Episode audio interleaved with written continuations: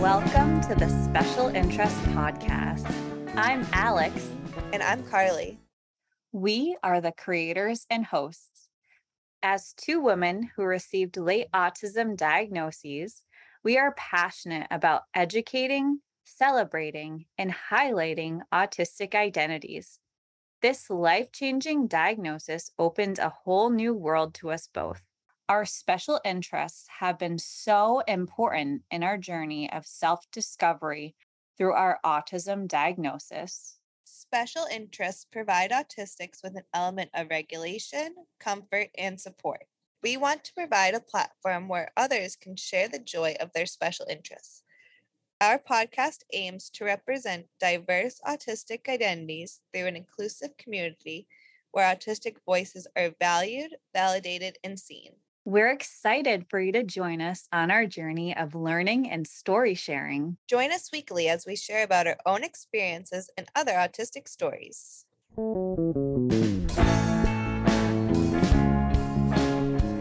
Hello, everyone. Welcome back to the Special Interest Podcast. Today we're interviewing with Kara. How are you today, Kara? Hi, I'm doing pretty good so nice to be in touch with you both, and I'm happy to be here. Awesome. It's so nice to meet you and have you here with us. Usually, in the beginning of our episodes, we like to touch base with each other and catch up. So, how was your week, Kara? My week was very busy. Um, I am currently finishing up my final stretch of grad school. And so um, seeing lots of clients, which is awesome. But yeah, very busy and demanding. Well, best of luck to you and congrats on almost being done. I just got my master's last year and it's a lot of work. Awesome. Yeah, it is a lot of work. I was just curious what your master's is in. Yeah, education. Okay, cool. Do you want to tell us a little more about yourself? Yeah. Um, so I wanted to connect with you both because one, it kind of seems like we have similar stories of just being late diagnosed. Um, so I'm I'm Kara. I I'm in Santa Fe, New Mexico, and I'm currently in grad school for um, counseling and art therapy. And I um, was late diagnosed with autism last year. Um, and I kind of had this epiphany moment before that uh, that I'm autistic, which is, was really kind of like a wild ride, um, just in how how I finally got to that place.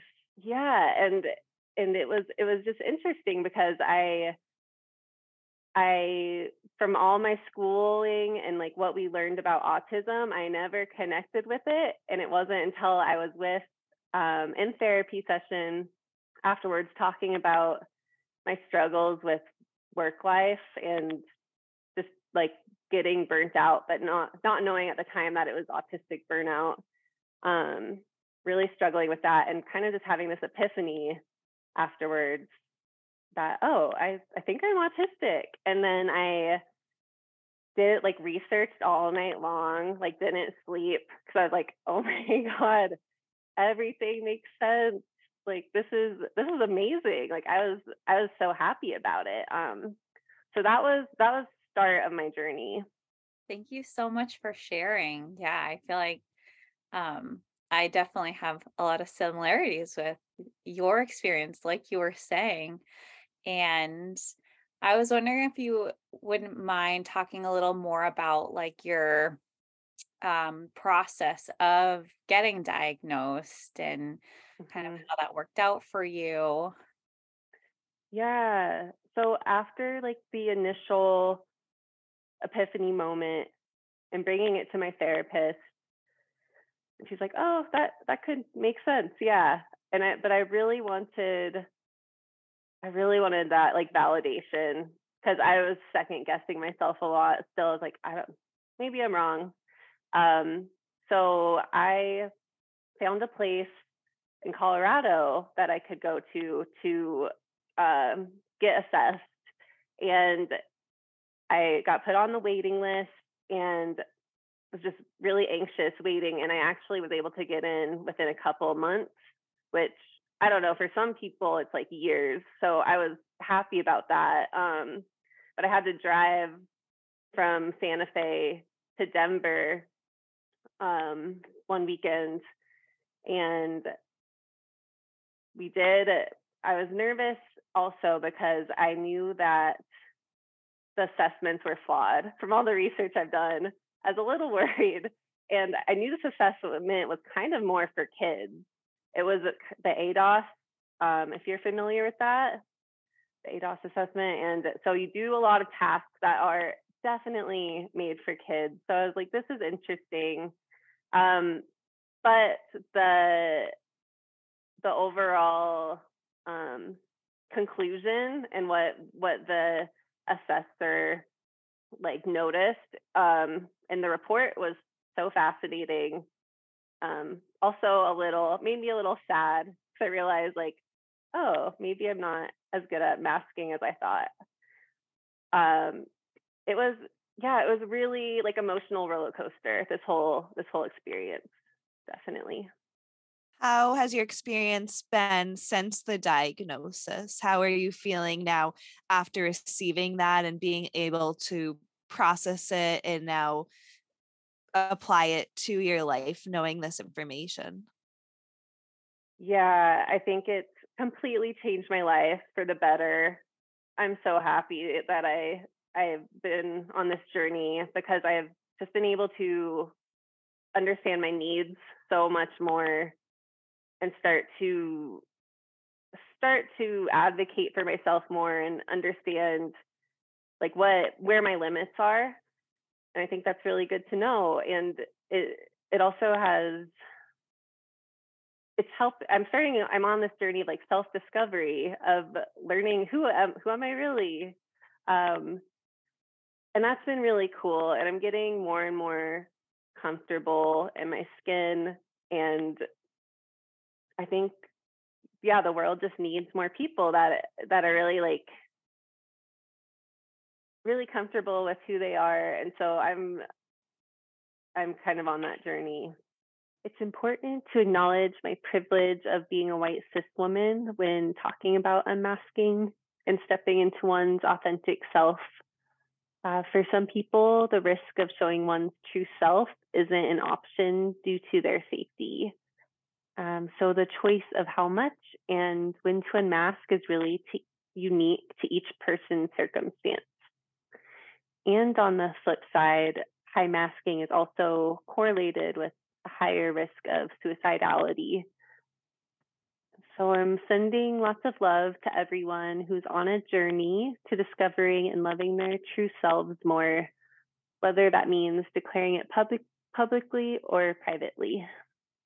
Thanks for sharing. I'm curious to know how your diagnosis has affected your position in mental health and art therapy and like what impact it's had.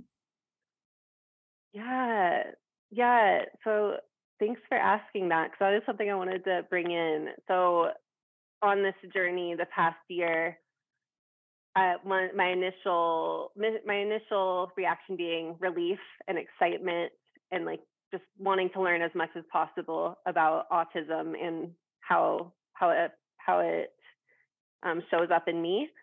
And i was also learning all this stuff in school and i started realizing that what we're being taught in the mental health field is so behind on like the research that's coming up now. And it's really the medical model of pathologizing and like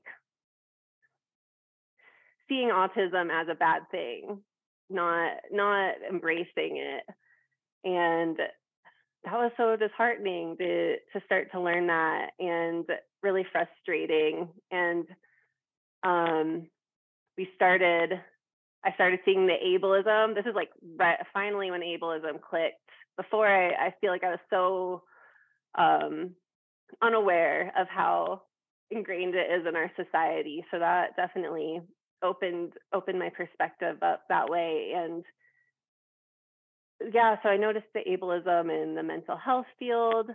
Um, and I also started started seeing other people like me, other autistic therapists that and other like branches of neurodiversity that are really wanting to change that.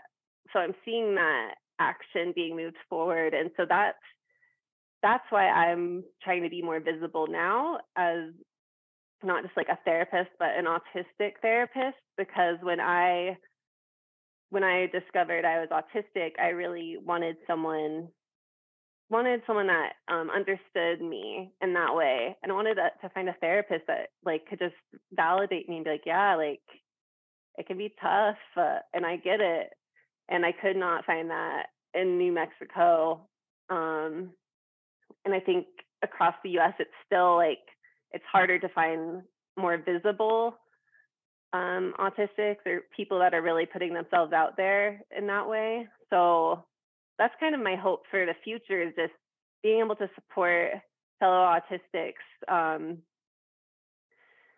like in a way in a way of um in like a loving and like strength affirming way that's not seen very much right now in the mental health field and is really needed. That's beautiful and i really couldn't agree more i think just the people that are going to interact with you in your field you're going to impact them so much i'm sure. Have you found that you are open to like educating some of your colleagues in that? Are you open to them? I am i'm open to it because i think and i think one way in doing that is just being more vulnerable and open with my experience and i'm hoping that will help teach others teach other uh, mental health professionals um, and i'm also i would love to educate more and i'm kind of i'm trying to figure out the best way to go about that because i also think there's just a lot of stereotypes and stigma and resistance in that because people just don't understand yet and it's hard it's hard to get that perspective when you've been fed fed another narrative about autism your entire life. Um, but I would love to connect with, yeah, mental health professionals in that way and, and other other people that want to learn. Yeah. So you mentioned um, that for you, it's like important to disclose that you're autistic and really show up as your authentic self. And I think that can be a little scary for some people and like you were saying and i was wondering if you had advice for people or any tips on how to do that mm, that's a great question i kind of think of it as for myself so maybe other people can relate the more i'm like hiding myself the more i realize it feels like a betrayal to myself and so kind of building that self love and realizing you're worth it. Like you deserve to be seen fully as who you are. So, and that can be really hard when the messages we receive since we're really young and all across the board with so many um, populations and people um, is to like hide certain parts of yourself. So kind of tapping into that self love and starting to just explore, explore with compassion. Um, you don't have to do it perfectly, and it takes time, but but just be open, open to exploring yourself so that it can start to lead to more acceptance. That's so beautiful. I'm over here like crying. There's so many relatable points that I think so many of us relate to and it's such a process in just figuring out the autism and then whether somebody feels like they want to get the diagnosis and then like after the diagnosis i think there's so much to it that is so important to talk about that once again you're not going to learn all about that at school and i think just sharing our experiences are so important and valuable for people to learn is there any other advice that you would give to a client if they were struggling with these mm. types of emotions that you recognize? Hmm. Like in regards to kind of being more open and authentic? Hmm. Hmm. Yeah. I think trusting, trust the process, trusting the process, being curious, maybe finding finding um people like role models almost out out in our world that seem to be really expressing themselves authentically and like noticing why you're drawn to that or noticing a person that you're drawn to and kind of having that be inspiration could be helpful um, people that just don't fit in like to like standard society or people that are more like seen as outcasts or just have identities that are more stigmatized or um, looking towards those people and like watching them watching them like you can feel their joy radiating out of them is how I feel. Like when someone steps into that authentic self, they just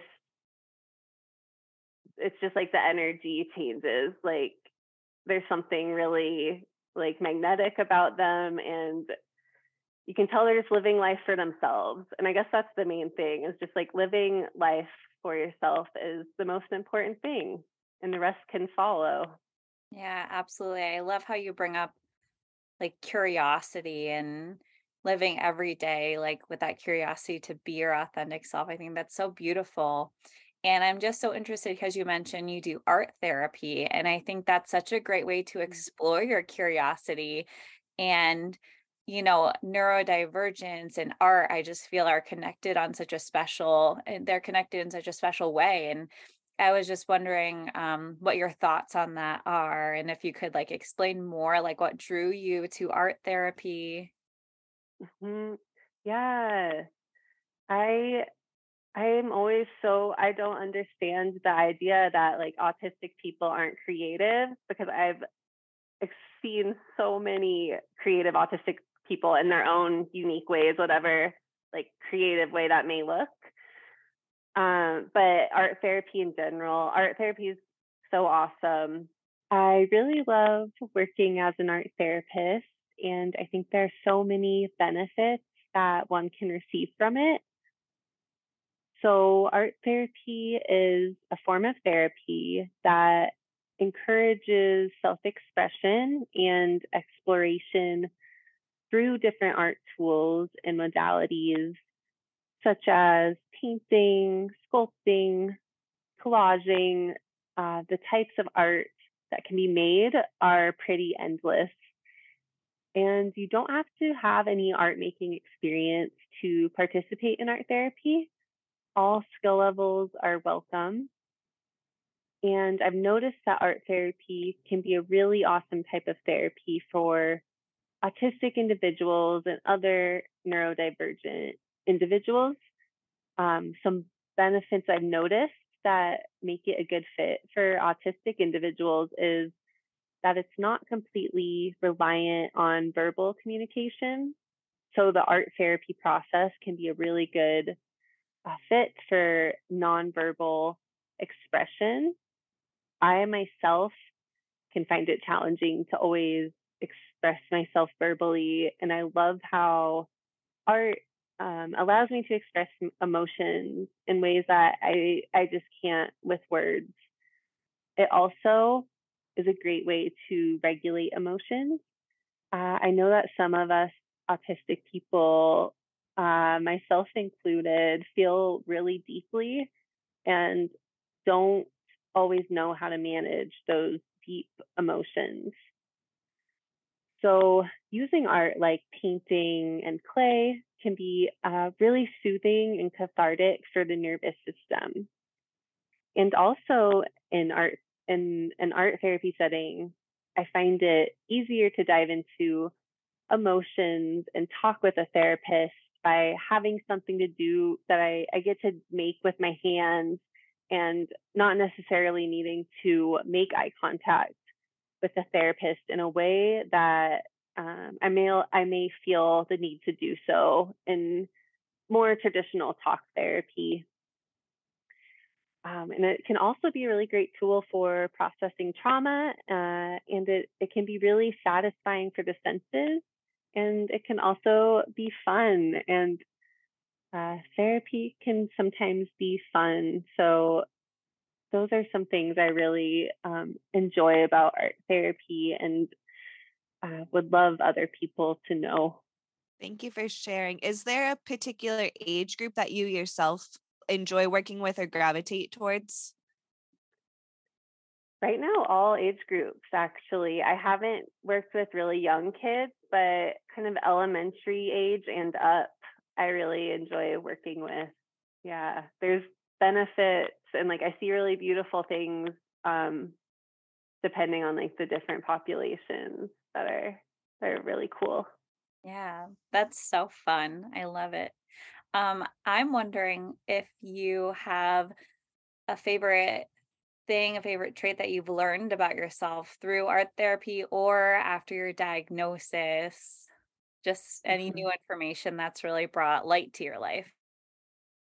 hmm I think something that I've always kind of known is my sensitivity to energy, but since being diagnosed and going deeper into the counseling world, um, I I've noticed like the the beauty of being highly sensitive to everything, um, even though it can be hard at times of like the sensory struggles. Um, but also I think it it helps I'm noticing how much it like helps me tap into beauty, the beauty of the world. And I I was thinking recently, I like go on these walks and I just think it helps me think.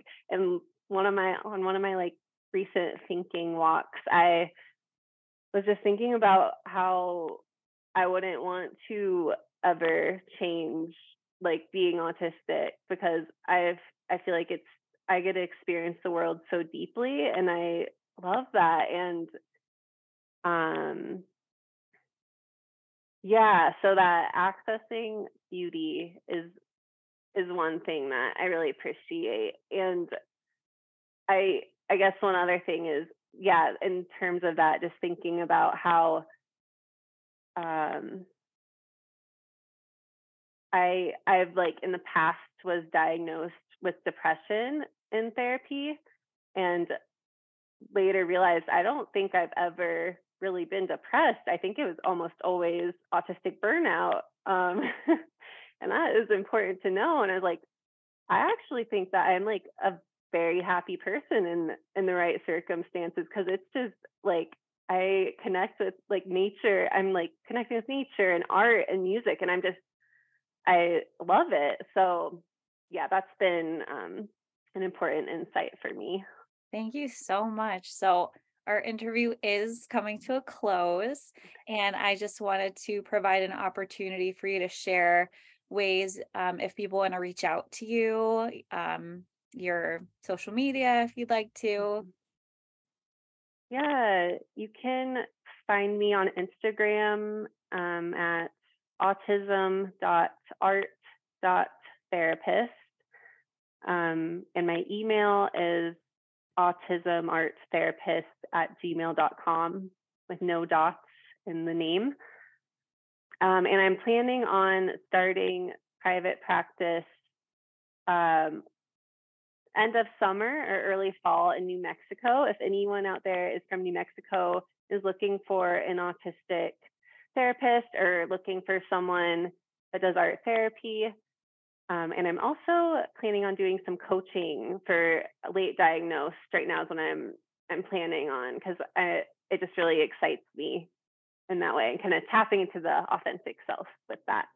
We appreciate you coming on and sharing everything that you have with us today. It's it's really been so special to both of us. Thank you. Yeah, I'm I'm so happy I got to connect with you both. This has been really awesome. Yeah, please anyone that wants to reach out, please do. I would love to hear from you. Yeah, especially now it's so hard to find therapists, especially therapists that reflect your own life experiences. So it's so great that we're getting your information out there for people. Well, that's all we have. Kara, again, thank you so much for your time. This interview was so wonderful. We're so grateful for it. And we hope you have an awesome day and we hope to connect with you soon in the future. Yeah, definitely. Yeah. And I hope you both have a nice day as well. This was really great. Thank you. Thank, you. Thank you. you. Bye. Right. Bye. Bye. Take care. You too.